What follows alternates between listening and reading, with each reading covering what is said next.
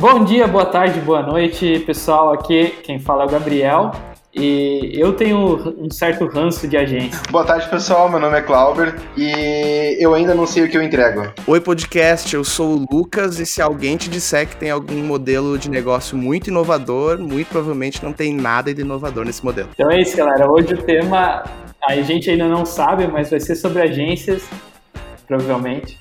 E é isso aí, vamos lá.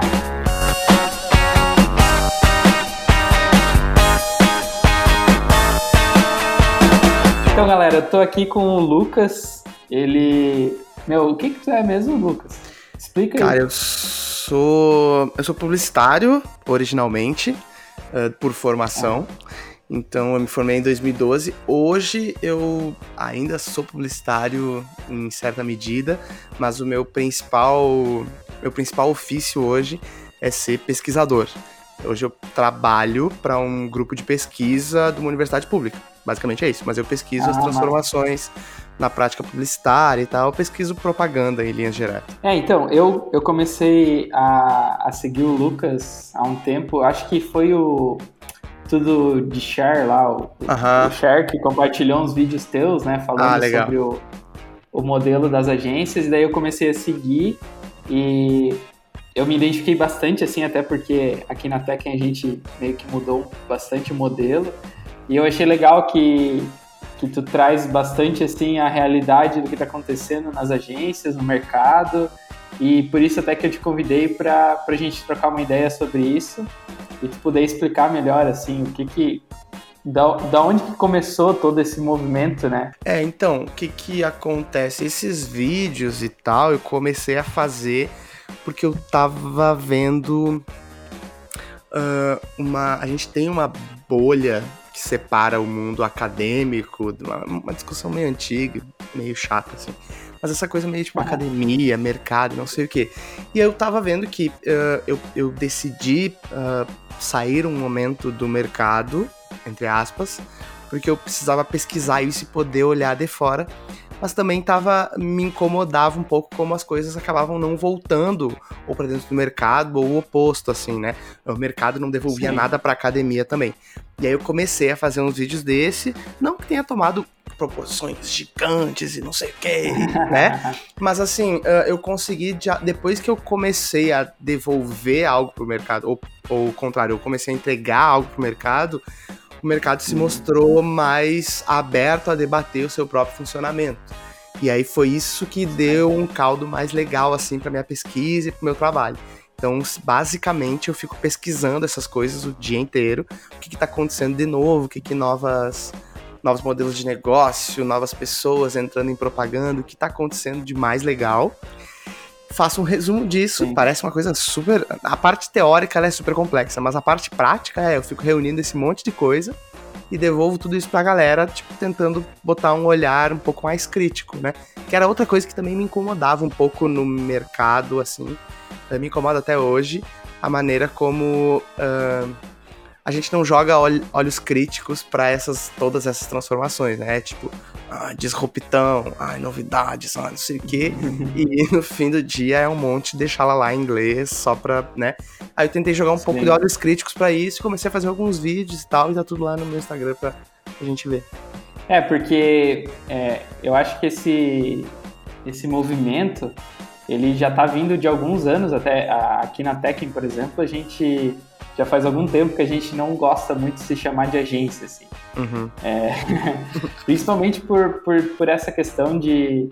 Ah, a agência trabalha com B V, a agência faz isso. Tipo, a, a gente, por exemplo, desde que a gente surgiu, a gente nunca trabalhou nesse modelo. A gente só cobra pelo que a gente entrega. No caso, uhum. é como se fosse serviço mesmo, né? Que é o que uhum. a gente faz.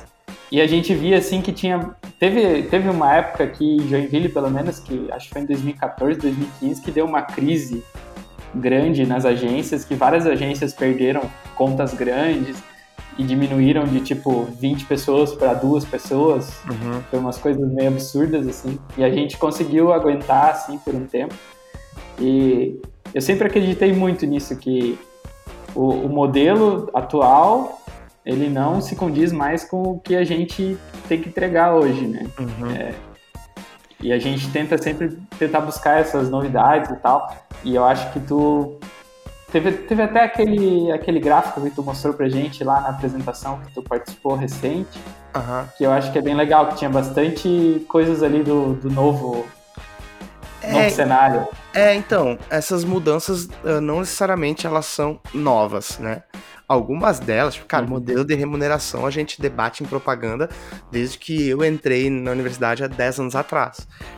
Essas coisas não necessariamente elas são novas. O que acontece é essas modificações, essas transformações, junto com todas as outras que acabaram explodindo agora, junto com as, as novas pautas que começaram a aparecer de um, dois anos pra cá, do tipo uh, assédio moral e sexual dentro de agência, uh, novas pautas como a representatividade e a diversidade como, no mínimo, uh, urgente, né? Pra não falar ah. coisa muito pior, muito atrasado, na verdade, a gente se deu conta disso. Então, essas coisas todas somadas, elas ganharam uma proporção que fez com que essa crise que tu menciona que aconteceu na tua cidade, aconteceu em vários outros polos.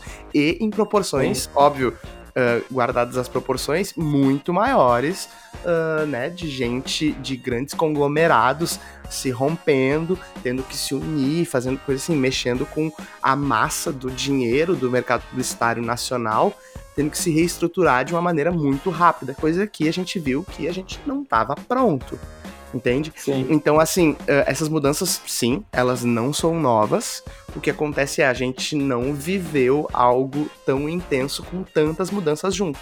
Naquele gráfico que, ah. tu, fala, que tu fala, tinham vários pontinhos de transformação.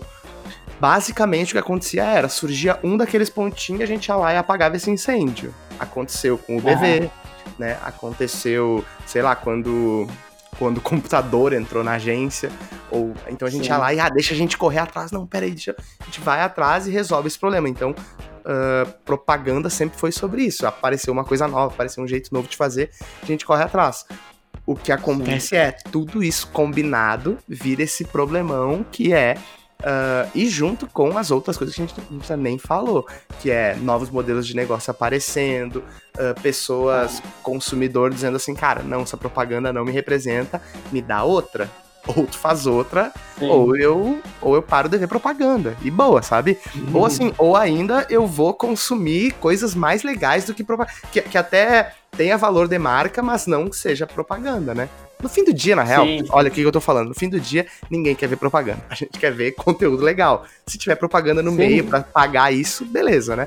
Mas é mais ou menos isso assim, que a gente tá vivendo hoje. Eu acredito que, que, no fim, é uma mudança do comportamento das pessoas, não é uma mudança das agências, né? Hoje em dia, é, as pessoas não querem mais ver propaganda, realmente, as crianças nascem já sabendo apertar o botão pular anúncio. E como tu falou, né, é questão de... As pessoas querem ver conteúdo, elas não querem ver propaganda. O Netflix tá aí, tipo, eles têm um modelo de negócio que eles cobram uma mensalidade, tu vê só conteúdo e não tem propaganda nenhuma.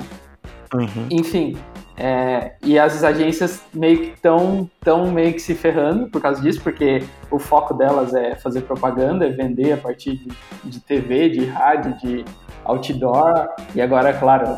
pela internet, pelo menos isso que a gente vê aqui, né, e, e, e tá mudando, né, a gente tem que imaginar como, que, querendo não ganhar dinheiro, fazendo outra coisa que não seja o que a gente sempre fez, né? É, e tipo assim, o que acontece é que uh, a propaganda, de uma maneira geral, ela sempre trabalhou com pesquisa, né, então isso sempre deu uma sensação que a propaganda era muito vanguarda. Nossa, olha publicitário, como são antenados é. e não sei o que. Cara, e na verdade, não. A gente viu, especialmente uh, nesses, uh, nesses últimos... Como é que eu vou dizer isso sem ser político? Ah, cara, a vida é política. Uh, nesses últimos tempos, uh, uma massa de publicitários que são cons- ultra conservadores e que nos pareciam, não, são pessoas super descoladas. Não, cara. Sempre uh, essa sensação que a gente tinha que a propaganda era vanguarda vinha muito de uma outra época de propaganda que a gente não tinha acesso a tanta informação assim.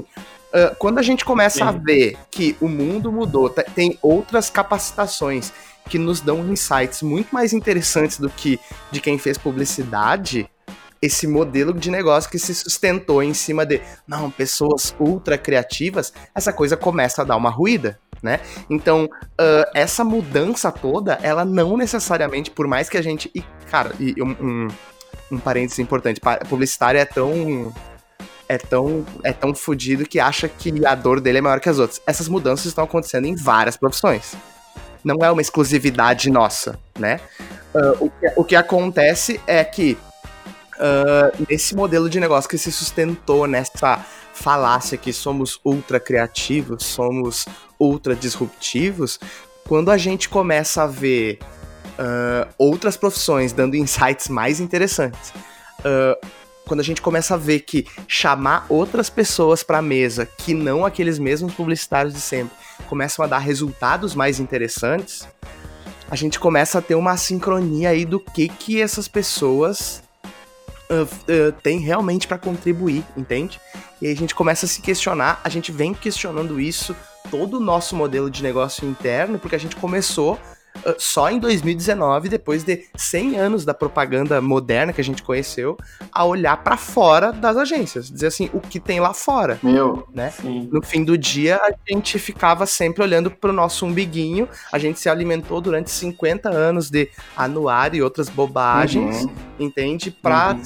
pra uh, elevar nosso ego. Cara, não é sobre isso. Ou pelo menos assim, a gente, uh, uh, a gente achava que a gente era vanguarda e a gente viu que não era sobre isso já atrasado, sabe? A gente tem muito chão pra correr, pra tentar, e eu não tô dizendo que não seja possível, só a gente tem que uh, uh, ser humilde o suficiente agora pra dizer, cara, erramos, e, e digo erramos porque eu também tava lá, eu...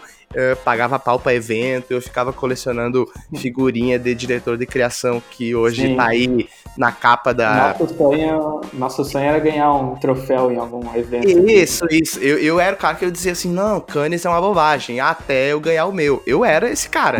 Eu era escrotão, assim. Sim. Então, assim, cara, eu também contribuí em certa medida pro mercado que a gente tem hoje. O que a gente tem que fazer é entender isso e ir correndo atrás dessas mudanças aí, sabe? Quando tu fala justamente desse cenário, né, dessa transição e desse histórico muito baseado só nesse grupo, né, de criativos, do, do uhum. profissional vanguardista e tal, me lembra um exemplo, acho que eu conheci uns dez anos atrás, de uma agência de Londres chamada Naked, se eu não me engano. Não sei se uhum. você já ouviu falar. Que não. Eles tinham uma proposta justamente de construir um time, uma equipe de criativos que não fossem publicitários viciados. Então uhum. eles reuniam psicólogos, engenheiros, sei lá, biólogos, pessoas com, com visões de mundo menos viciada, menos baseadas em massacada, para realmente uhum. encontrar soluções criativas com base científica e até de vivência, né? Então, uhum. e era um escritório de, de, de criativo que entregava realmente soluções, né? Ou entregava resoluções de problemas ali muito claras, assim, muito, muito diferentes do que tradicionalmente viria o processo criativo de uma agência de publicidade. E, e eu acho que, então, esse movimento, sabe, de... como tu falaste agora ali, de, de tentar descentralizar a criatividade, de tentar fundamentar melhor as entregas, e ficar menos naquela, hum, estou inspirado hoje porque eu vi o anuário, porque eu fui em eventos criativos, e buscar mais vivência, sabe, mais repertório. Eu acho que esse já foi um dos primeiros exercícios para sair desse grupo fechado, que até é uma uhum. coisa que eu sempre tive por intuição, assim, né? Ah, eu não sou criativo igual você, ah, eu não tenho tanta criatividade... E eu sempre me fiz pensar, cara, a criatividade está em tudo, tá? Desde a pessoa que desenvolve, sei lá, uma fórmula lá no Excel diferente para encontrar o resultado, alguém analítico para resolver um problema, ou identificar uma oportunidade, sabe? Foi criando-se um mito muito grande em cima disso, só a gente era privilegiado, uhum. né? Como os uhum. criativos. Então, eu acho que essa bagagem das pessoas em diferentes áreas vão mostrando, principalmente a parte de inovação e tecnologia, que agora está muito... tá uhum. muito hypada. Esteve e ainda está mais hypada, né? Tem uma credibilidade uhum. até maior do que a gente, né? Porque eles estão inovando, eles são criativos em testar processos, em, sabe? Sim. O antigo planejamento que tinha que ficar um ano fixo e ninguém mexe. Isso foi virado, né? Desconstruído, não, cara. Versão beta e não deu, muda, ajusta, vai, mexe. Eu acho legal essa, essa semi-ruptura aí pelo que a gente tá passando uhum. agora, né? É, mas e, e sabe o que, que o mais louco disso tudo? É, o mais louco disso é que quando eu, eu entrei, quando eu, e eu sei de gerações anteriores à minha e posteriores à minha, eu entrei uhum. na faculdade de publicidade, uh, a grande, o grande, o grande atributo de, tipo, putz, sabe por que é legal trabalhar com propaganda? Não, porque tu vai trabalhar com engenheiros, com arquitetos. Porra nenhuma. Nunca vi na vida, numa agência, alguém chamar um psicólogo pra uma reunião, entende? Nunca vi alguém chamar uma pessoa de uma outra área. Por quê? Porque... Uh, e, e, e não é assim uma... Uh, não é culpabilizando essas pessoas. Mas o que acontece? A gente vive numa uma lógica de crescimento muito, muito, muito brutal. E aí, o tempo que eu tenho até explicar pra alguém... Uh, o que é o trampo, não sei o que, é tempo perdido, então, ah, deixa eu resolver com essa galera aqui. Sim. Não é a melhor solução, não é, mas eu também, daqui a pouco, uh, esse cliente vai sair daqui, então, tem, então também tem isso, uma puta de uma rotatividade dentro desses modelos, e aí, cara, eu investi nisso, numa resposta realmente... Uh, trazendo pessoas de fora, era muito custoso. Só que aí que tá, se naquele momento a gente tivesse dado conta disso, uh, dessa, dessa proposta, porra, se a proposta era chamar gente, vamos chamar de verdade, gente. Não, cara, no fim do dia, Sim. ninguém chamava ninguém, uh, fora aquele grupinho seleto. E aí tem muito disso, desse, disso que você falou, Clauber, dessa, dessa egotrip que a galera entrava de dizer assim... Uh, deixa que eu resolvo, porque eu sou o criativo. Olha a petulância que a gente, que a gente chegou de, de, de, de ter um, um nome para pessoas que eram da área de criação. Essas pessoas são criativas. O, o que é mais bizarro ainda é porque na primeira aula, primeira, uh, primeiro horário que tu tem junto com o professor de publicidade, ele te diz todos somos criativos, blá, blá, blá, blá, blá, só precisa de exercício, não sei o quê. Da onde caralhos a gente tá com... E, cara, desculpa, não é uma... Uh, um, um, como é que eu vou dizer, uh, não é uh, simplesmente uma, uh, mantendo uma prática antiga, um hábito de dizer, ah, criativo, porque naquela época acreditava-se. Não uhum. é porque, cara, há quarenta anos se fala sobre, se estuda a criatividade e, e, e, em, em cursos e disciplinas e não sei o que, em universidades, se diz que todo mundo é criativo. Por que que a gente mantém isso? Por causa de uma ego trip louca dessa galera, né, de diretor de criação ser chamado de criativo.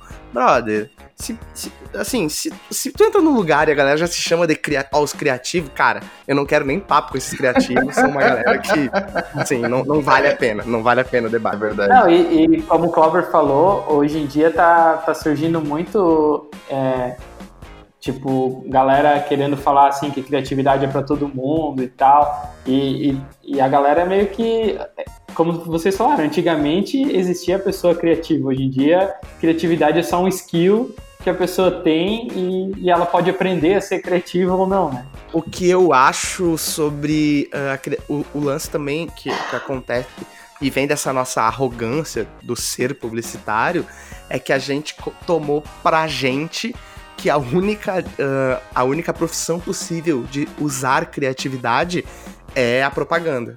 E não, cara, sabe? Uh, não necessariamente. Então, assim, isso... Aí, ó, tudo, boa parte dos problemas que a gente tem hoje se resume a uma... a profissionais egóicos que a gente tinha uh, até dez anos atrás em altos postos de liderança, assim. Uh, não necessariamente a criatividade... Ou não necessariamente não, perdão. Uh, a criatividade não é uma exclusividade do ser publicitário e também não pode ser encarada como... Se eu preciso resolver um problema de comunicação criativamente, eu tenho que chamar um, um profissional de publicidade. Existem, por exemplo, comunicólogos que não estão trabalhando com propaganda. Sabe? Por que, que essa Sim. pessoa é menos criativa e não pode ser acionada? Existe, sei lá, qualquer outra profissão que se valha disso, né? Então, assim, que se valha da, da disciplina criatividade, né? Então, por que que a gente... É, é mais uma ego trip maluca do tipo, não, se, se precisa falar sobre criatividade, precisamos ter na mesa uh, um publicitário. Uh, criatividade, a gente precisa ter um publicitário. Cara, não. Não necessariamente, sabe? Era baseado também muito na puta sacada, né? Tipo, era... era...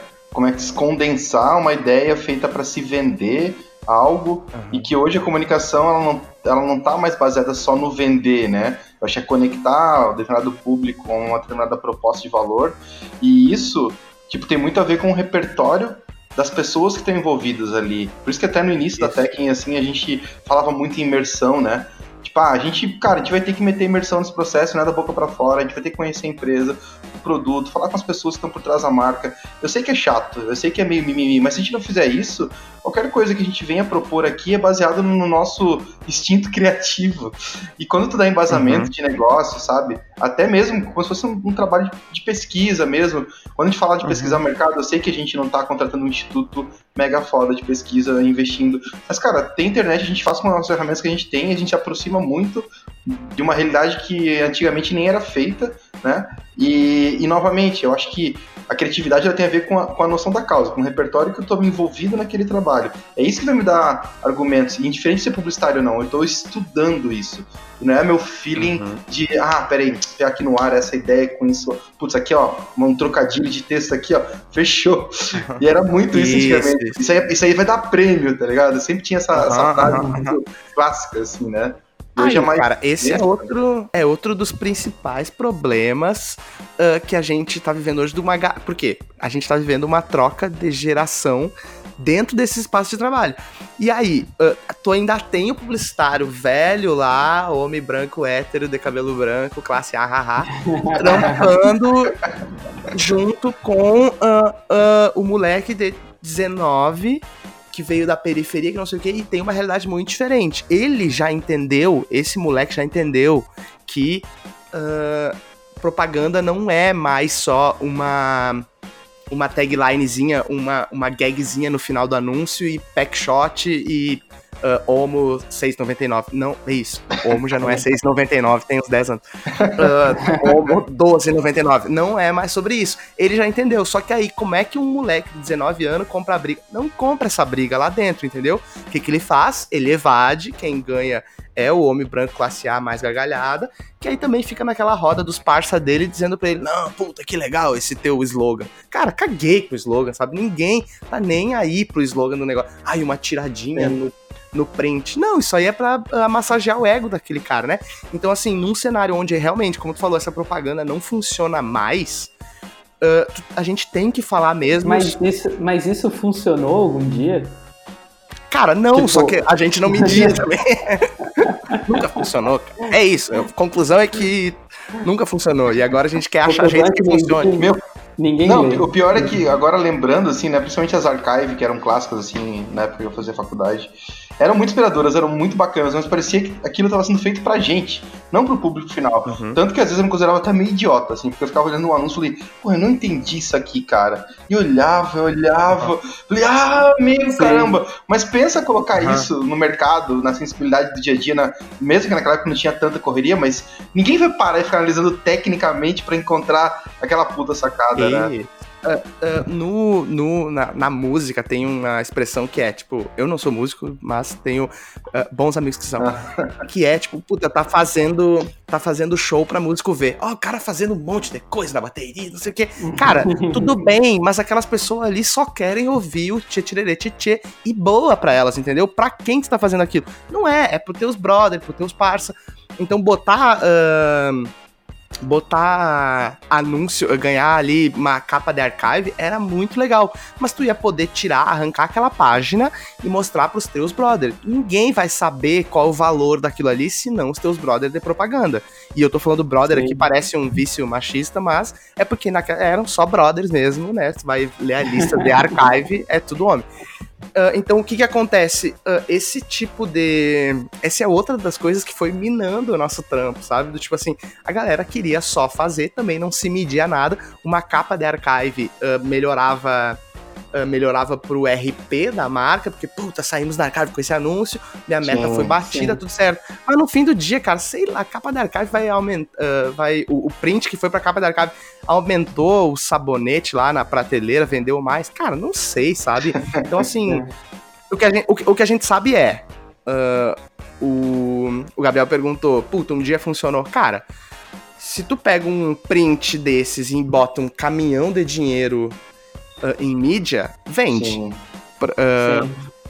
Uh, propaganda vende produto ruim. Sim, sabe? Sim. Uhum. Só que E no fim do dia, cara, o que a gente fazia é, achava que uma super, uma super sacadinha ia vender. Cara, não vou tirar o mérito dessas pessoas Isso, naquela época. Isso, eu até, eu até ia fazer um parênteses, só, né? Desculpa te cortar, mas em uh-huh. respeito, a...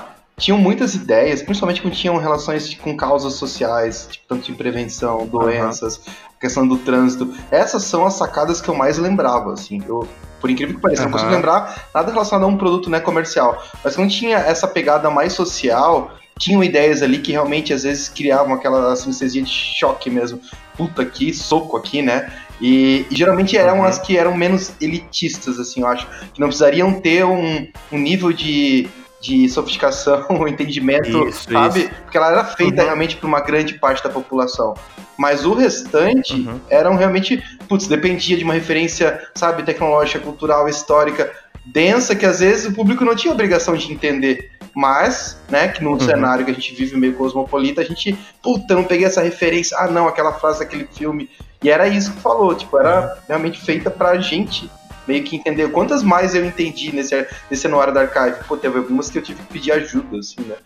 E, e eu uhum. acho que é isso, assim, né? Eu, tenho, eu só considerando que tem a parte boa, teve a parte de exercício que tu via que era feita até pro bem, assim, né? Aquilo ia causar um certo impacto, uhum. dependendo da forma como tu transmitisse ela, né? Não, e também, uh, puta, que vai parecer muito passação de pano pra velho, assim, mas naquela época também tava num, num outro cenário, um outro contexto que...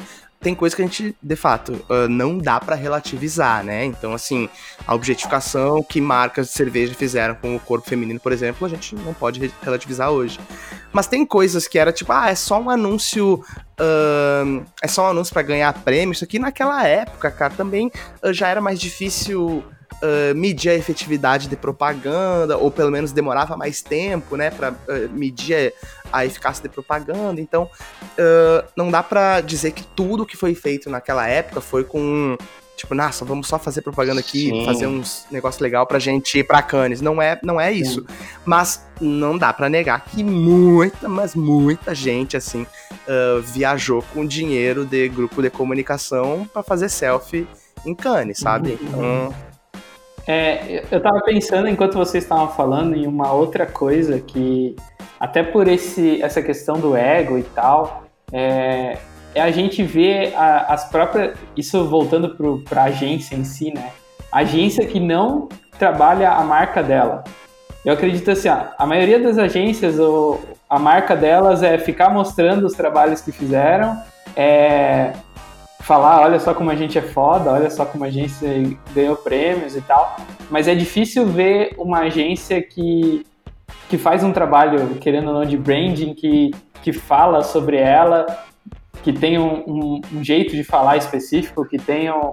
um entendeu? Eu não, não sei uhum. se ficou claro, assim. Ficou, mas ficou, é, que, é que eu tava lendo esses dias sobre a, a Ueno, que é uma, uma agência digital lá de... Eles são da Finlândia, eles têm escritório em Nova York. Gabriel é apaixonado. Sim, e daí sim. ele. sim. E, e, e eu lembro que ele falou assim: ó, que quando ele abriu a empresa, ele, ele acreditava que nenhuma outra agência fazia o marketing da própria empresa. E daí, uhum. se tu vê, toda a comunicação deles é muito boa. Assim, eles têm fotos específicas deles, eles têm um estilo próprio de falar, eles têm. Várias coisas, assim, que meio que tu faz amar a marca da agência, assim. É diferente, tipo, assim como tu ama o Netflix, assim como tu ama o, uma startup qualquer, era uhum. difícil antigamente tu ter pessoas assim, pô, eu sou fã daquela agência. Geralmente uhum. era fã do, do cara, né? Ah, eu quero ser igual aquele cara, eu quero ser igual uhum. esse cara que ganhou vários prêmios. Não é mais sobre o que fazemos, mas é como pensamos.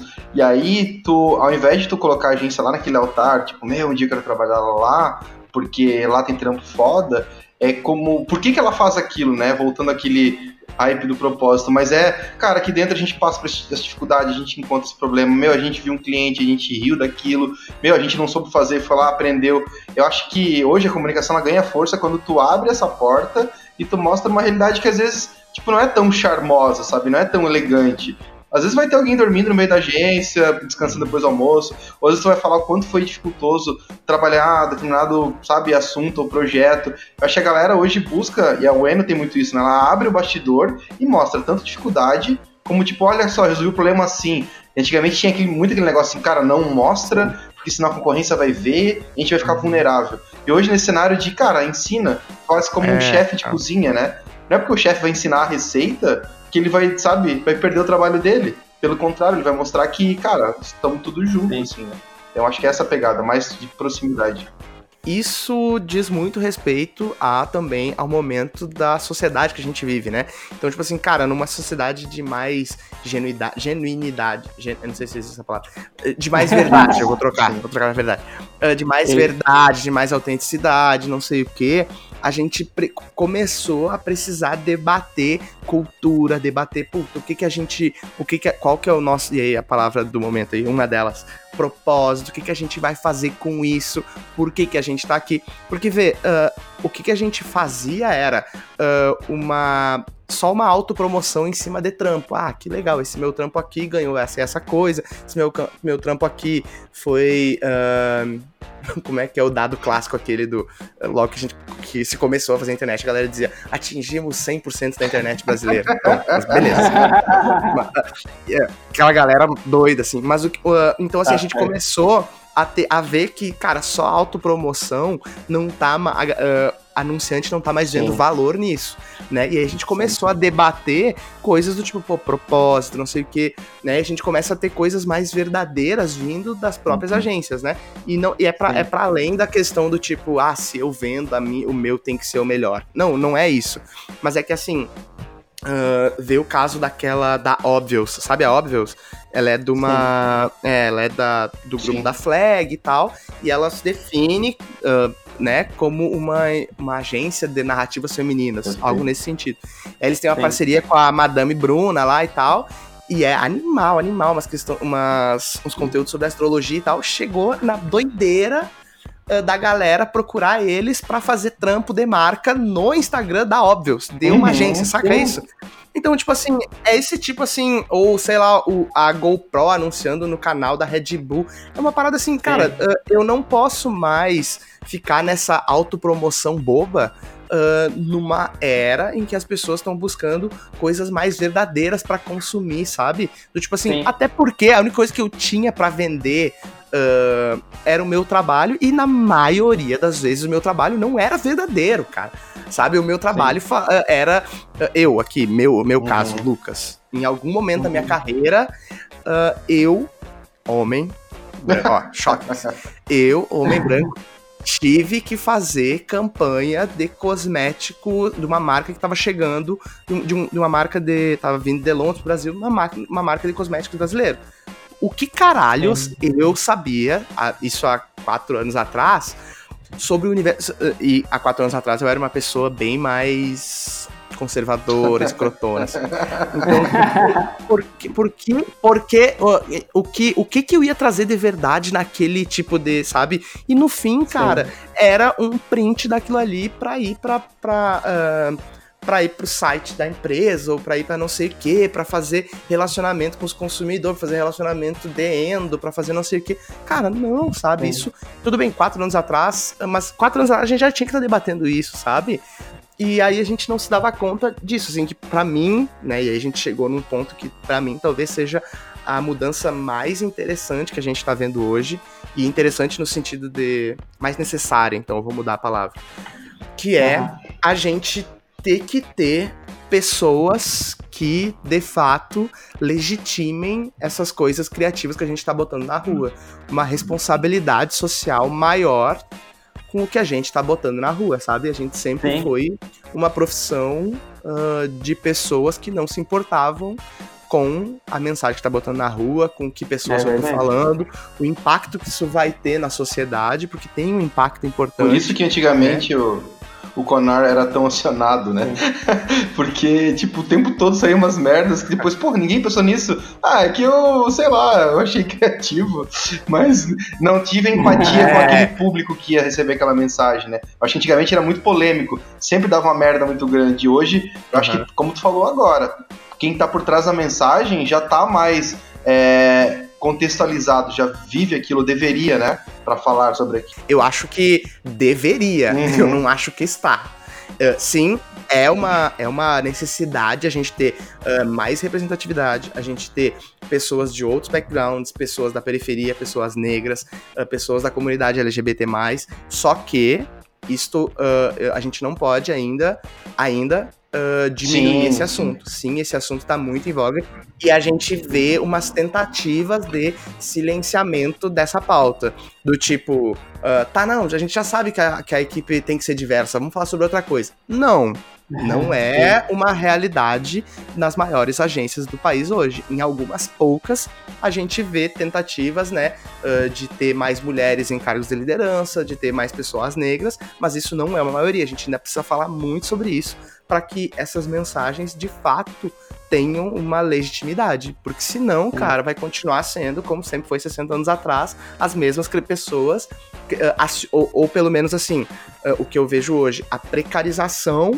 e a uh, descartabilidade dessas pessoas sendo acionadas em propaganda. Deixa eu chamar uhum. aqui uh, essas pessoas da, uh, da periferia, essas pessoas da comunidade L G B T Q, uh, eu aciono elas só para elas dizerem assim, ó, bota o nome de vocês aqui atrás, diz que vocês foram chamados, mas deixa que eu crio aqui dentro e vocês só dão um aval dizendo que tá tudo ok. Cara, não é exatamente sobre isso que a gente tá falando. É sobre Sim. empregabilidade dessa galera, é sobre uh, né, buscar uh, dar, dar voz para outras pessoas que não as que a gente uhum. sempre viu lá dentro, né?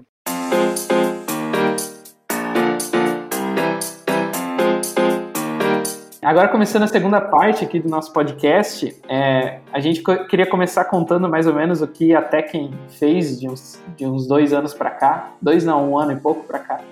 É, eu e o Clauber até tá lá no nosso, nosso blog já esse texto falando o que, que a gente mudou e por que, que a gente mudou. É, a gente vinha de uma, de uma recorrência de ter vários clientes fixos e principalmente fazendo social media, né, que era o que... o que pagava nossas contas, de ter catorze clientes fixos e todo mês a gente tinha que fazer catorze pautas de redes sociais com milhares de... milhares não, centenas de publicações ou dezenas de publicações, e isso estava meio que levando nós, todos nós, a ficar meio louco, assim. A nossa redatora não queria mais ver o dia da árvore, o dia do, dia do portuário, o dia do que for. É, isso é. E a gente falou, meu, vamos mudar, a gente tem que fazer alguma coisa, e meio que a gente fez um curso lá e os caras estavam falando bastante sobre branding e tal, e a gente resolveu ir por esse caminho. A, a gente percebeu que a Tekken, na verdade, sempre fez bastante disso, só que meio que por osmose, assim, sem a gente perceber que estava fazendo isso, sem a gente entender que aquilo era um processo e que aquilo é uma coisa certa para fazer com toda a marca. Se a gente pegar todos os nossos clientes desde o começo, de quando a gente começou a atender, basicamente a gente pegava o cliente e falava, pô, cara, essa tua marca aqui não faz nenhum sentido, vamos mudar ela, e o jeito que tu fala não faz sentido, vamos falar desse jeito que eu acho que vai ser mais legal. Só que a gente fazia isso porque a gente acreditava que aquilo era o melhor, não que a gente uhum. tinha um processo. E daí, nesse meio do caminho de pesquisa e tal, a gente começou a descobrir várias outras é, empresas que estavam fazendo isso, principalmente eu acho que a gente se baseou bastante em consultorias, né, da Accenture uhum. ou a uhum. por exemplo, e, e a gente começou a ver, assim, que eles estavam trazendo esses modelos de, de startups para o meio do, de fazer, de trabalhar com marcas ou de trabalhar com publicidade, e a gente começou a incorporar isso, e hoje em dia a gente criou uma metodologia própria, baseada uhum. em várias outras metodologias, né, que é o Dama, e uhum. E a gente já conseguiu, por exemplo, hoje em dia, nosso foco é, é parar de ter cliente fixo e cliente de rede social e focar em trabalhar por projetos. Uhum. E, e a gente vê que é muito mais saudável, assim, pra gente, que a gente tá tendo projetos muito maiores do que a gente trabalhava antes, e, e é claro que eles estão é, sendo muito melhores, assim, né? A gente não, não tá uhum. naquela loucura de tá sempre entregando, entregando, entregando a mesma coisa, a mesma coisa. Uhum. Enfim, e eu acho que é isso. Clauber, tem mais alguma coisa Cara, pra falar? Cara, só pra não tomar muito tempo, até pra não parecer um jabá da Tekken, eu já tô me sentindo desconfortável. É, eu acho que mais do que ah, a gente tem uma nova metodologia, a gente mudou e deu com a cara e tal, é que assim, a gente tava infeliz, a gente tava percebendo a galera inteira infeliz, a gente não tava mais acreditando nas oito horas por dia que a gente tava passando aqui dentro. Tipo, tava tudo muito assim, sabe, no automático e na tristeza, assim. A gente falou, cara, a gente precisa fazer, assim, eu sei que é meio, né, é um romantismo, a gente tem que fazer aquilo que a gente acredita. Não, a gente tem que fazer aquilo que realmente vai fazer alguma diferença pro negócio do cliente. E o que a gente tava percebendo é que a gente tava sendo contratado para vender mão de obra é, operacional, né, e, e não inteligência. E é legal, assim, quando tu consegue participar, de, sabe, de uma decisão de negócio, tu, tu, tu demonstra interesse em não pensar tanto na cor, no design, mas sim no, no porquê daquilo. E, de novo, não é uma falácia, era uma vontade que a gente tinha, mas que muitos clientes, ao longo do tempo, ah, não, não perde tempo com isso, bota azul aí, bota bem grande minha marca, tá tudo certo. Aquilo era, sabe, era uma facada, assim, tipo, cara, mas a gente sabe que a gente pode entregar mais. Em algumas versões, pô, tem um cachorro nervoso aqui, já fui preocupado. Mas em algumas, algumas oportunidades que a gente tinha, quando a gente fazia um trabalho assim do caralho, que a gente envolvia todo mundo, e que a gente falava, dono de empresa, não é só com você que a gente quer falar. A gente quer falar lá com a pessoa que tá lá no caixa atendendo, porque ela tem uma visão muito diferente da tua. E quando isso acontecia, a gente percebia, cara, é aqui que tá o segredo, sabe? De não, porque o dono da empresa, a empresa dele é muito perfeita na visão dele. Mas quando tu pega todo mundo envolvido, tu começa a ver uma realidade, uma oportunidade de fazer uma comunicação mais significante, sabe?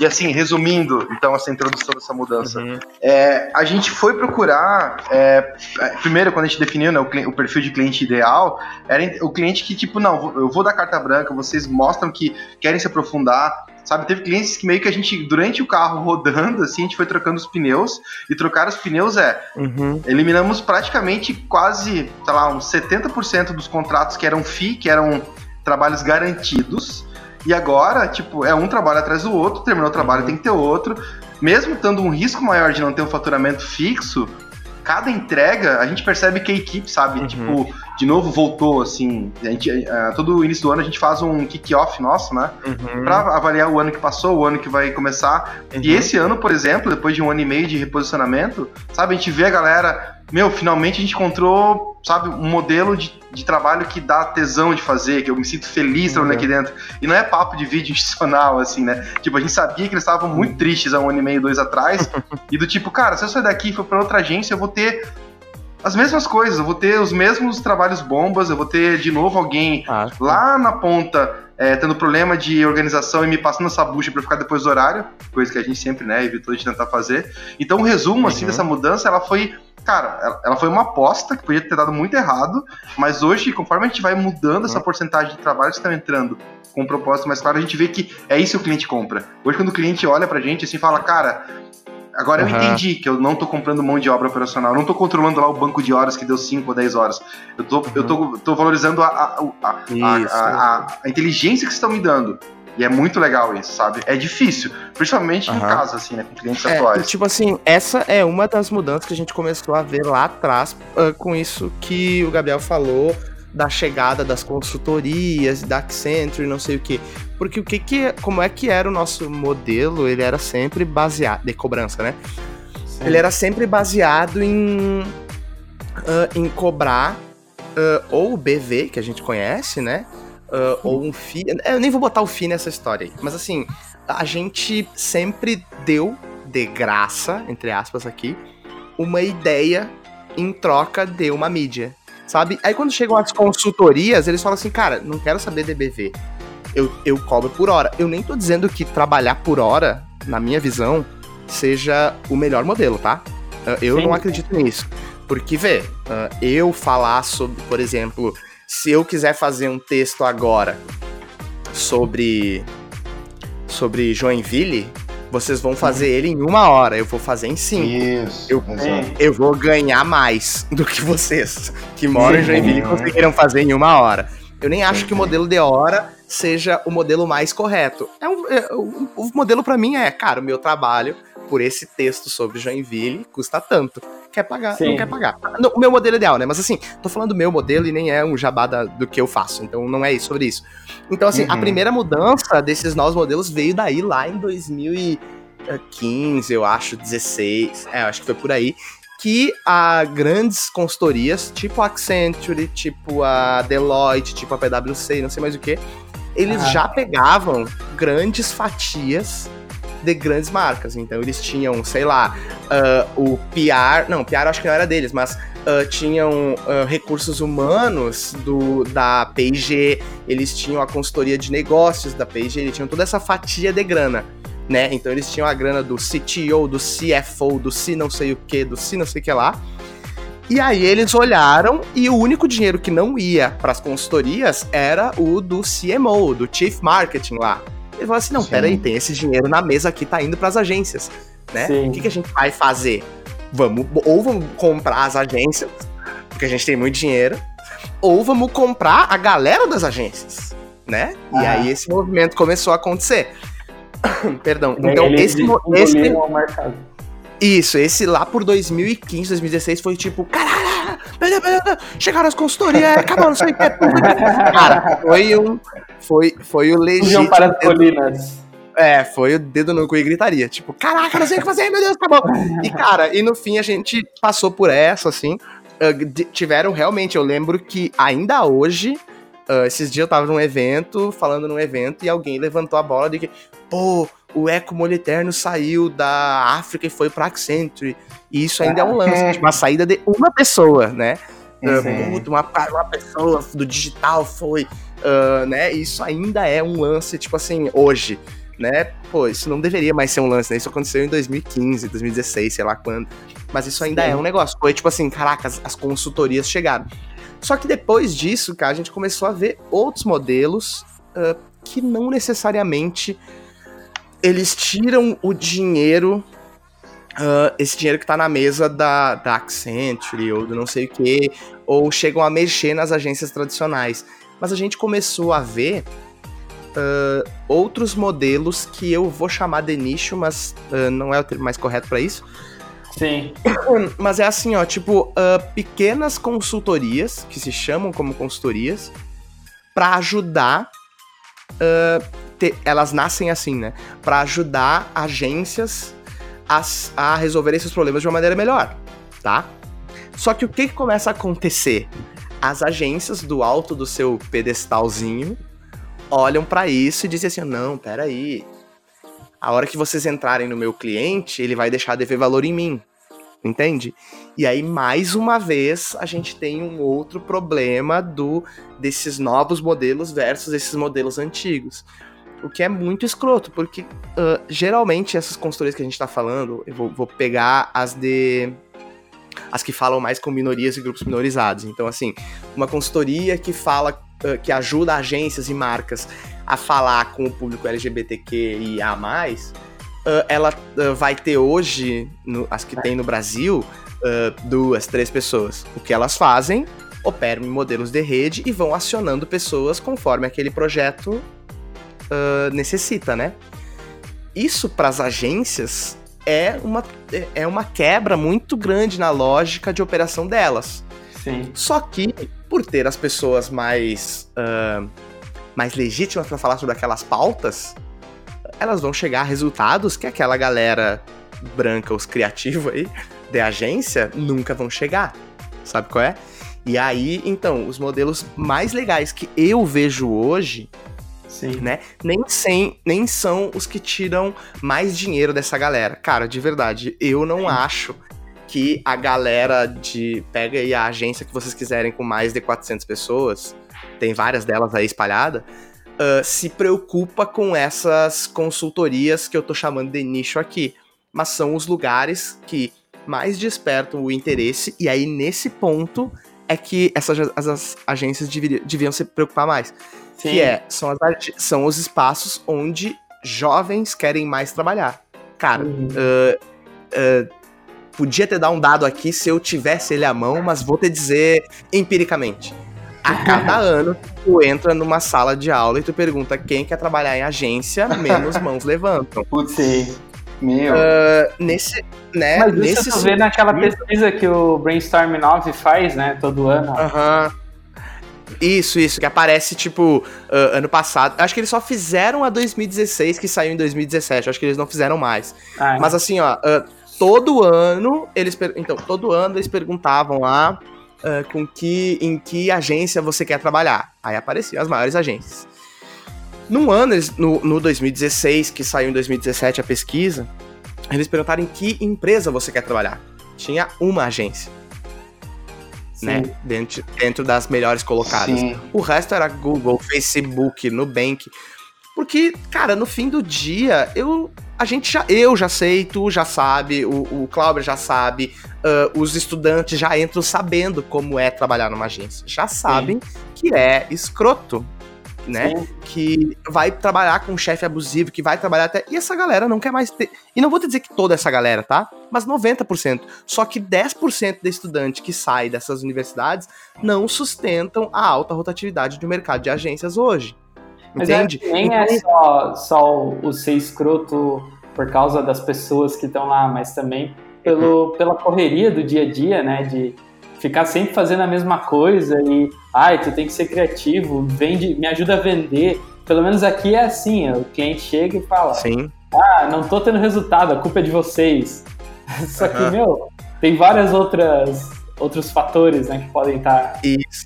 Esse, e, é, isso que tu fala é, tipo, sim, a gente é engessado por um monte de outras empresas, do cliente, de fornecedor, de não sei o quê, só que aí sim. que tá, uh, o que que veio é aquela roda que não se encerra nunca, aquele ciclo uh, de gente sendo escrotona, assim, tipo, se, eu, se a gente não começar a romper essa roda de puta... Uh, ó, eu não vou trabalhar depois do horário, eu não sei o que. Isso eu posso passar pro meu fornecedor e falar, galera, a gente não quer que vocês trampem depois do horário aí. Até quando a gente tem que mandar? E firmar o pé com o cliente pra dizer, eu preciso dessa aprovação, ou sei lá, sabe? Sim, trazendo pro micro, sim. assim, eu preciso achar uma maneira de romper com esse ciclo, porque senão fica esse ciclo de ódio do tipo, o fornecedor liga, pô, mas não me mandaram a tempo, porra, mas também vocês não, não sei o que. Brother, uh, não é esse tipo de discussão. Isso. Que vai resolver esses problemas, sabe? Ou, ou o contrário, assim, sem julgamentos, né? Porque essa foi a minha, foi a minha opção. Pega, cara, se tu não tá... Eu sei que é, é um puta de um discurso de privilégio, mas se tá na possibilidade, se é possível, saiba.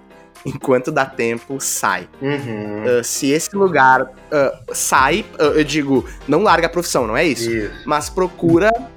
Uh, ambientes que te representem, que tu saiba que vão ser mais sustentáveis ao longo do tempo. Olha, pra... não é difícil, cara, especialmente em cenários menores. No macro, cara, tu joga numa planilha ali, tu descobre uh, algumas coisas interessantes. Nem tudo ali vale, porque tem muito discurso de ódio. Mas, cara, no, em, em cenários maiores, joga numa planilha, em cenários menores, vai trocando ideia, que tu vai descobrindo que pessoas estão lá, como é o tipo desse, como, como é que é esse mercado.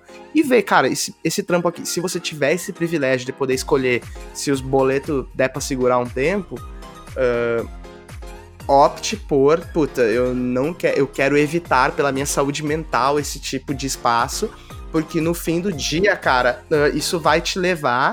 Uh, a ter um afastamento do teu ofício, sabe? Tu pode curtir pra caralho, que é, basicamente, tô descrevendo o que é o burnout. Mas assim, tu, vai, tu pode adorar o que tu faz, tu pode ser apaixonado pelo teu trampo e pessoas, o ambiente, o ecossistema de empresas que estão envolvidas vão te esgotar de uma maneira que tu não vai entender de onde é que vem aquele teu ranço com a tua profissão. Tu acorda amanhã pistola da vida já, né? E não necessariamente... E não necessariamente é um ranço com o teu ofício. Tu pode curtir o que tu faz, mas tu tá engessado por um monte de coisas que tu não sabe de onde vem. Então, tem, tem esses dois lados.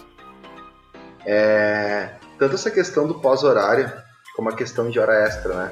É, isso eu tô falando pela Tekken, uhum. mas as pessoas que trabalham aqui podem confirmar e elas não vão sendo coagidas.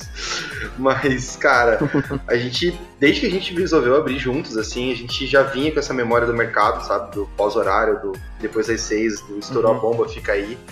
E eu não acreditava que isso realmente era uma cultura que ainda deveria se manter, né? Tipo, eu já, já trabalhei com isso, uhum. já tive empresa assim, falei, cara, o dia que eu puder ter uma empresa, eu, eu não acho justo, né? Isso eu não acho humano, assim. Tudo bem, é, exceções acontecem. Uhum. Se elas acontecerem, as pessoas, tipo, tem que ganhar junto com isso, sabe? Tem que ter uma troca, sim, não é sim. assim, fica aí, a gente pede uma pizza e tá tudo bem. Cara, uhum. não existe pedir uma pizza. Eu tô deixando de fazer uma coisa pessoal minha, tô é, resolvendo um problema de responsabilidade teu como gerente de projeto, porque se tu permitir que o cliente fizesse isso uma, duas, três, quatro vezes, cara, tu tem que resolver esse problema. Eu não tô aqui pra ser a tua uhum. ponta que explode, né? Então pra mim sempre vinha esse ranço uhum. do tipo... De novo esse trabalho depois do horário. Meu, e é culpa daquele cara que não mandou aquele e-mail anteontem, só mandou hoje. Às vezes tu via uhum. no histórico do e-mail, sabe? Só que como era a ponta, a gente era visto uhum. como produção, né? Os criativos que, na verdade, executavam ali. eu falava, por que que deixam isso acontecer, né? Por que que não dizem não pro cliente? E sempre tinha esse medo de dizer não para não perder a conta. Então, sim, é uma uhum. coisa assim que eu falei, cara, assim, na nossa cultura isso não vai acontecer, não vai rolar. E se for uhum. rolar, sim, por uma oportunidade muito específica, a gente vai combinar com o pessoal, a gente vai ver se o pessoal tem disponibilidade para atender, e aí a gente vai dizer sim pro cliente. E antes acho que tinha muito essa troca de não, não, a gente dá um jeito aqui, de, o pessoal é, veste a camisa. E esse conceito de vestir a camisa, isso, ele é muito, é, como é que eu vou dizer, polêmico. O, lan, o problema do vestir a camisa, do brilho no olho, é que, brother, eu, uh, se tu tá numa situação de chefe, uhum. entende? É muito, tu não pode cobrar isso uh, do, do, do um funcionário teu, porque ele não vai ter, brother, a mesma, a mesma vontade que tu tem. Sim, e eu não tô sim. dizendo que essa pessoa não vai ser esforçada, sim, não vai sim. ser, puta, que massa trabalhar com essa pessoa. Uhum. E ela vem, e se precisar, ela vem fora de horário, não sei o quê. Não é isso, mas à medida que tu começa a flexibilizar esse discurso do tipo... puta, uh, brilho no olho, não sei o que, preciso que vocês tenham mais tesão, mas não sei o que. Brother, essas pessoas, elas têm que ter tesão por viver fora daí, e isso vai te isso. dar um resultado melhor no fim do falou dia, tudo, entende?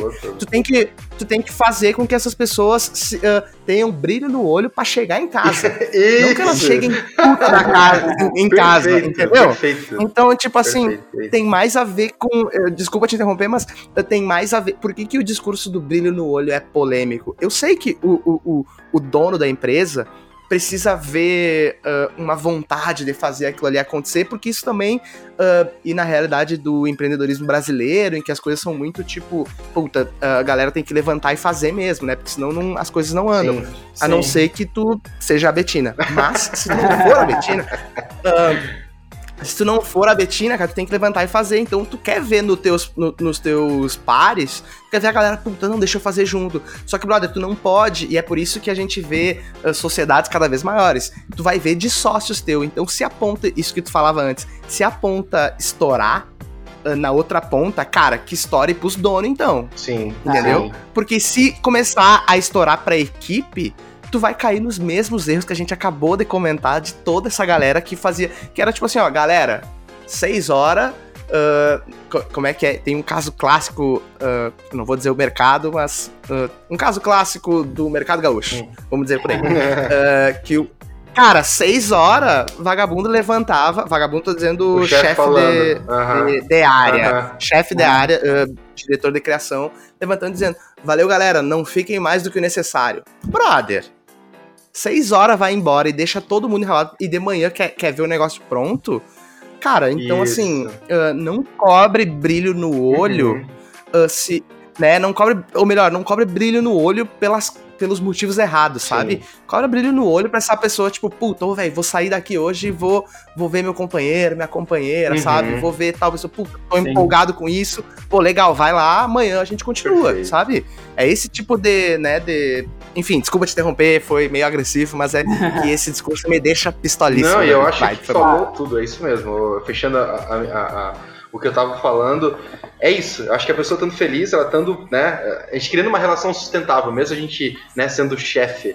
Mas, cara, não tem como compactar com isso, assim. Eu acho que isso tá muito lá atrás, uhum. tá muito indo usando a mão de obra, sabe? Tá no nível, assim, de, ah, foda-se, eu tô pagando, então que trabalho aí que se foda. Ou eu nem tô pagando, na real, mas uhum. como agência é muito legal de ser isso. trabalhada. E, e, e esse lance só, uhum. assim, que falou agora, do seis horas, o cara tá saindo, sabe? Eu já ouvi relatos de colegas de profissão de, meu, tem um chefe meu que de cinco para as seis, se ele vê alguém se mexendo, ele fica puto, tá ligado? Uhum. E eu penso, cara, vamos parar de fingir. cinco para as seis é o horário que eu tenho meus compromissos. Então, não, não preciso fingir que eu fico até as seis. Ou, tipo, às vezes, sexta-feira à tarde, isso, que tu já tá um bagaço, sabe? A gente percebe uhum. isso na Tekken. Uhum. Às vezes, na sexta-feira à tarde, a gente tava meio morto, meio bagaço. Porra, não dá pra operacionalizar tanto. Pô, vamos juntar a galera, vamos bater um papo, vamos falar sobre cliente, vamos usar mais a mente do que só, tipo, né?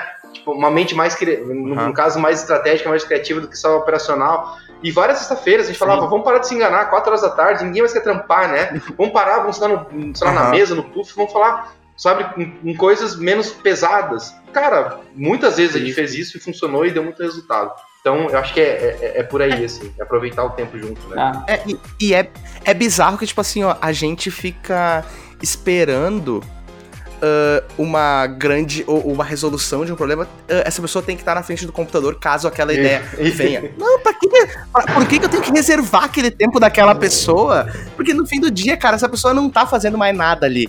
Sabe? Por que que tu precisa reservar aquela pessoa pra ti? Tô pagando. Bro, tu tá pagando pelo que ela te oferece, sabe?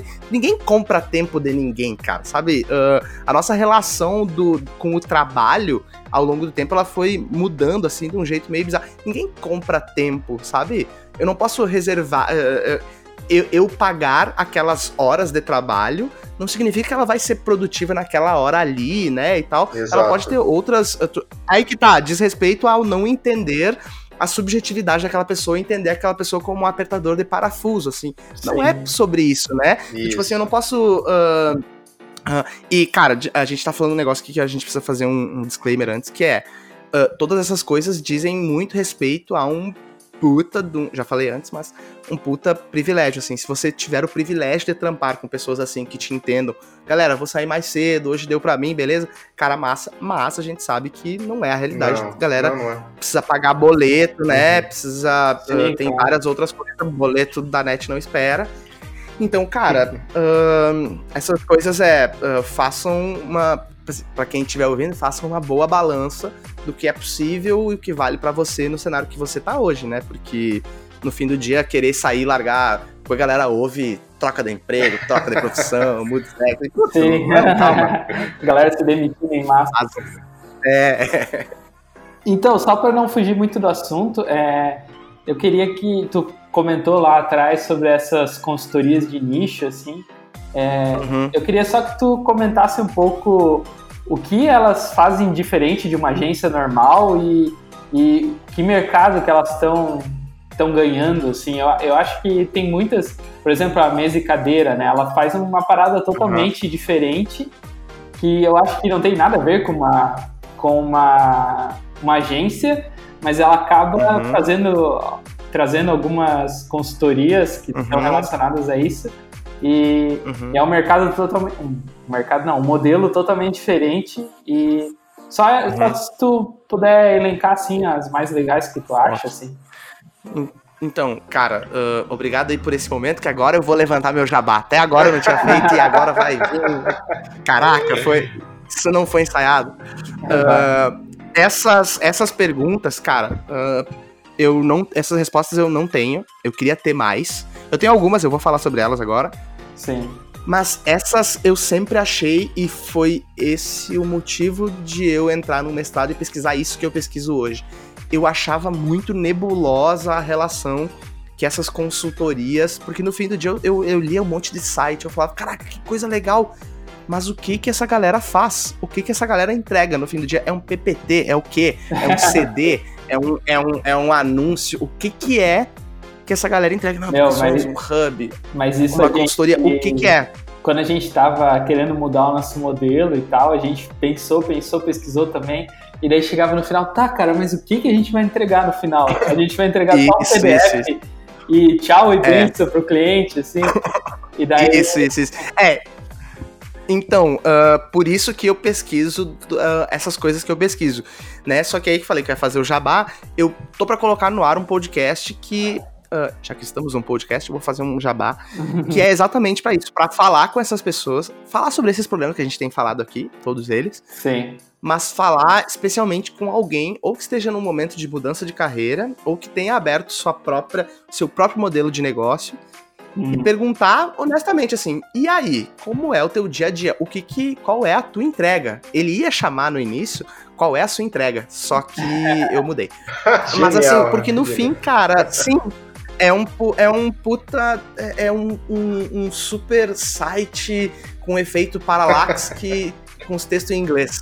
É, é, é isso, assim, sabe? Uh, a, a tudo, Flag, por, por né? exemplo, é isso, né? Eu não entendo. Tu entra no site e não dá pra... É, então, tá, então, beleza. Então a gente chegou, a gente nomeou algumas. Uh, eu vou tentar, de novo, todas essas coisas que eu vou falar aqui, esse disclaimer é importante, são em cima de pesquisa. Eu conheço algumas pessoas que já passaram por esses espaços, mas nem todas eu tive a oportunidade de conversar, então não são... E são basicamente uh, resgates e coisas que eles já falaram sobre o seu próprio modelo. Sim. Vamos começar, pode ser pela Flag. A Flag é uma empresa uhum. de um... É, na verdade, uma holding, né? De um gaúcho, inclusive. Uh, da, então, vamos lá. O que que eles são? Ao invés de, por exemplo, uh, eles terem uma grande agência, sim, eles têm várias pequenas agências. Certo. E, na verdade, não agências, mas empresas que se relacionam de alguma forma com comunicação, tá? Uhum.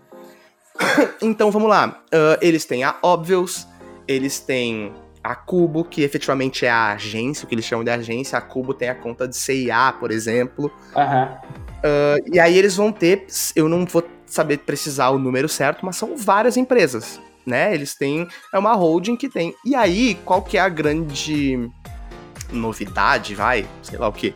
Uhum. Uh, tu pode, até onde eu entendo, acionar essas coisas... Uh, individualmente. Então vê, qual, qual que é o grande pulo do gato? Ao invés de uh, um, um empreendedor, o que, que ele faria? Ah, eu vou comprar aqui uma agência de propaganda e vou comprar um, um escritório de advocacia e vou comprar um não sei o que e vou diversificar os meus investimentos. Os caras pegaram e botaram todo o dinheiro em comunicação. Cara, eu faço tudo. Se tu precisar de uma agência de modelo, tá aqui. Se tu precisar de um estúdio de fotografia, tá aqui. Tu não precisa acionar tudo isso numa grande... Uh, e, e inflar o teu valor, entendeu? E aí, tipo, ah, eu tenho uma super estrutura, mas aí a, a hora que tu entrar lá dentro, tu tem que pagar um caminhão de dinheiro. Não necessariamente, sabe? Então, é mais ou menos isso que a Flag, a Flag enquanto Flag faz, né? E, e obviamente, devem ter várias outras iniciativas, né? Uh, no que diz respeito a ensino, eles devem ter outros pilares e tudo mais. Mas, basicamente, eles são, uma, eles são o reflexo do que é o, esse cenário pulverizado que a gente vê hoje. Se a gente tá vivendo um cenário mega pulverizado do dinheiro, que antes ia só para as agências, agora vai para um monte de gente, eles, eh, o que eu vejo é, eles querem ser, eles querem ter uma empresinha em cada uma dessa gente, entendeu? Então, se, ah, se antes eu, agora eu precisava ter uma, antes eu precisava de uma agência, agora eu preciso ter uma consultoria, uma consultoria de negócios, uma consultoria de dados, um estúdio de fotografia fazendo aqui, um estúdio de design, beleza, então eu vou ter cada uma, uma dessas empresas. E não necessariamente eu preciso ter, por isso que eu acho muito legal, não necessariamente eu preciso ter a, o maior agência, o maior não sei o quê. Cara, eu preciso ter o que atenda os objetivos que eu quero atingir agora. Então eu acho a Flag muito legal por isso, né? E, de novo, a Flag é o meu principal motivo de... Eu, putz, eu queria conversar com as pessoas, poder dizer assim, ó, cara, o que que tu faz, né? E aí depois, pesquisando, eu consegui chegar por aí. A Flag, até onde eu entendo, posso estar caindo em vários equívocos aqui, mas é mais ou menos isso. A mesa que tu comentou, veja você, uh, a mesa é uma das empresas uh, da Flag, tá? Uh, recentemente, eu acho que ela foi comprada, não sei se ela iniciou assim, mas enfim. A mesa é uma... Uh, ela, eles, hoje em dia eles já são quase um método, né? Eles têm um método mesa, que basicamente o que eles conseguem fazer e romper com um monte de má prática que a gente sempre teve uh, nos modelos de negócio, né? Uh, os modelos de negócio eu falo em comunicação. Então, se a gente tinha antes uhum. modelos que levavam seis meses para fazer uma entrega e que tinha refação e alteração e não sei o que, cara, a mesa bota durante cinco dias, segunda a sexta, todo mundo sentado uhum. em volta da mesa, todo mundo importante para aquele projeto, um projeto em específico, sem tangenciar assunto, sem mudança de assunto, né? Com vários rituais, como eles falam, né? Eles botam uhum. sentado na mesa, dizendo assim, o nosso problema, a nossa missão a resolver é essa, e a gente precisa entregar isso até sexta-feira, algo prototipado. Então, mais uma coisa que eles rompem é, tudo bem, é, ele, é, até onde eu entendo, é baseado no design sprint do Google e dessas metodologias ágeis, né? Uhum. A maioria dessas consultorias, elas se valem de metodolo- metodologias ágeis, assim, que é uma outra puta de uma quebra com o mercado de agência que a gente tinha antes, porque, cara, no fim do dia a gente sabia que brainstorm era só uma bagunça desorganizada, uma reunião que todo mundo falava e ninguém anotava nada. Sim, uh, que nunca dá certo. Que é só uma, uma grande reunião pra marcar a, a próxima reunião. E aí, cara, a mesa, ela rompe com isso, né? Então, cara, no fim do dia a gente vai, no fim da semana a gente vai entregar algo prototipado, entende? A gente vai entregar Sim. algo tangível. Se for um, um, um site, puta, vamos montar o, o, o, o usuário, o, o usuário que eventualmente pode estar na mesa junto, mas o cliente vai ter que ver esse site, no mínimo, um workframe funcional, um wireframe Sim. funcional. sabe? Uh, se é um vídeo, ah, vai ter que ter um rascunho, vai ter que ter quase pronto, assim, pra ir pro ar, né? Então, assim, ah. basicamente tem uh, a, o me, a mesa, e... ela, ela é isso, assim. E é legal ver que eles cresceram bastante, porque até o Luciano Huck botou eles em um Isso, isso, lá. Eles tiveram uma participação no, pra resolver. É, porque ah. é, é isso, assim, a mesa, pra mim, eu vejo ela como uma grande resolvedora de problemas, assim, né? Então, Sim. assim, se, especificamente sobre a mesa, tem o podcast Jogo de Damas, do, que é uma iniciativa da Renata Lodge, do Spotify, eu acho. É, é uma iniciativa do Spotify, e eles vão entrevistando todas as mulheres uh, que estão em cargos de liderança do mercado de comunicação. Hum, e legal. O episódio dessa semana é com a Bárbara Soalheiro, que é a criadora da Mesa e Cadeira, que hoje em dia se hum. chama Mesa, né? Então, puta, vale super a pena, um episódio maravilhoso, e ela conta lá, ela, aí sim, foi uma das primeiras vezes que eu vi algo que, sobre a mesa, que ela dissesse assim, cara, a mesa é isso, a gente resolve dessa forma, e também tem um e-book na Amazon, é em inglês, mas dá pra desenrolar legal, ah, sim. Sobre, sobre a metodologia mesa, né, agora eles, pelo que ela descreveu ali no, no podcast, eles vão transformar numa metodologia...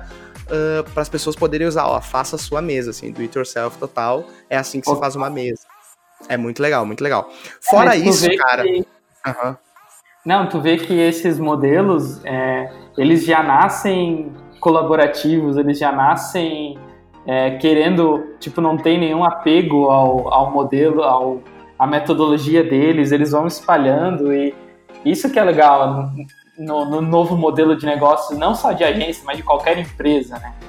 Isso, isso. É porque, cara, no fim das contas, imagina assim, eu, eu, eu nunca participei uh, de uma mesa, tá? Muito provavelmente, ah. talvez nem, acho que eu não vou participar. Mas eu sei tudo isso sobre esse modelo. Tudo bem, não é exatamente como funciona, Sim. tá? Por que, e só de pesquisar na mídia, por que diabos fechar um modelo de negócio como... um modelo de operação, algo tão precioso e não sei o que, cara. Sim. Se, cara, no fim das contas, tu consegue assuntar por aí, o mercado uh, é um ovinho, se tu, se, tu começa, se tu começar a seguir as pessoas no Instagram, cara, é fácil tu descobrir coisas. Por que fechar? Não, cara, o mundo é colaborativo, se eu não for colaborativo com o meu modelo, a maneira como eu opero, nem os meus anúncios, nem os meus clientes vão ver valor em mim, sabe? Então é, tem Sim. mais a ver com isso, assim, do que... Uh, mas, assim, o que eu queria dizer é, Uh, não só, aí para além desses modelos de negócio, a gente tem outros, outras consultorias tão legais quanto, que vale muito ficar de olho, né? Uma delas é a seis cinco um zero, que é da Maria e da Thaís Fabres, da Maria Guimarães e Thaís Fabres, ah.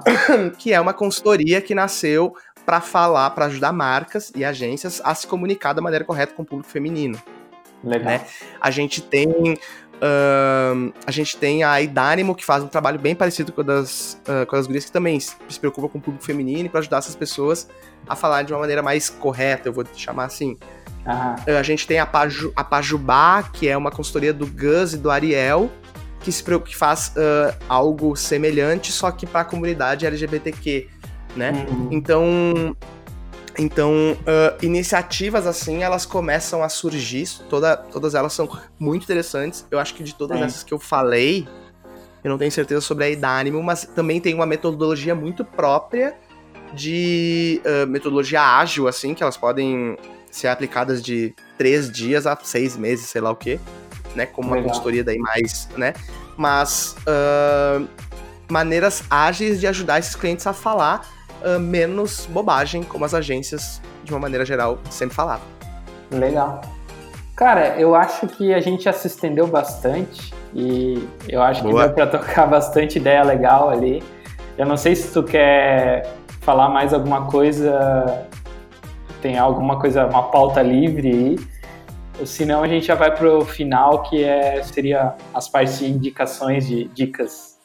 Boa, eu queria dizer uh, para essas pessoas que ainda estão em, uh, em universidades, cursos de comunicação, ou etc e tal, mesmo não em universidades, universidades uh, de publicidade, se vocês se parece muito assustador agora, uh, cara, já foi assustador em outras épocas, vai ficar mais legal, uh, parece que o mercado vai se romper, mas no fim do dia a gente sempre achou soluções, e a gente vai achar soluções de novo, vai ficar tudo certo. É, eu acho que vão surgir novos modelos, as agências atuais, elas vão se reinventar, e ou podem ser que elas acabem, né? Dependendo do que... É verdade, pode mesmo. E, mas uh, o mercado é legal, é, é legal poder trabalhar com marcas, pelo menos. Talvez publicidade, como a gente conhece, não vai existir daqui a um tempo, porque a, eu acredito que vai mudar, né? Tipo, não vai mais ser relevante fazer propaganda para vender alguma coisa. Mas provavelmente vai existir uhum. outra forma e essa galera vai trabalhar nisso, ou os robôs vão trabalhar e a gente vai ficar só olhando. Enfim... É, eu acho que é isso, agora vamos para as partes das dicas da Tekken. Na verdade eu não separei nada, vou pensar em algo aqui. Que agora começa uma musiquinha no nosso podcast, assim. Tum, tum, tum, tum, tum.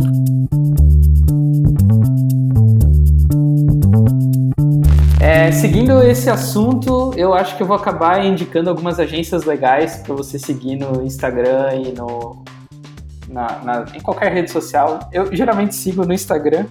É claro que eu vou indicar o Ueno, que é minha agência preferida do mundo, assim.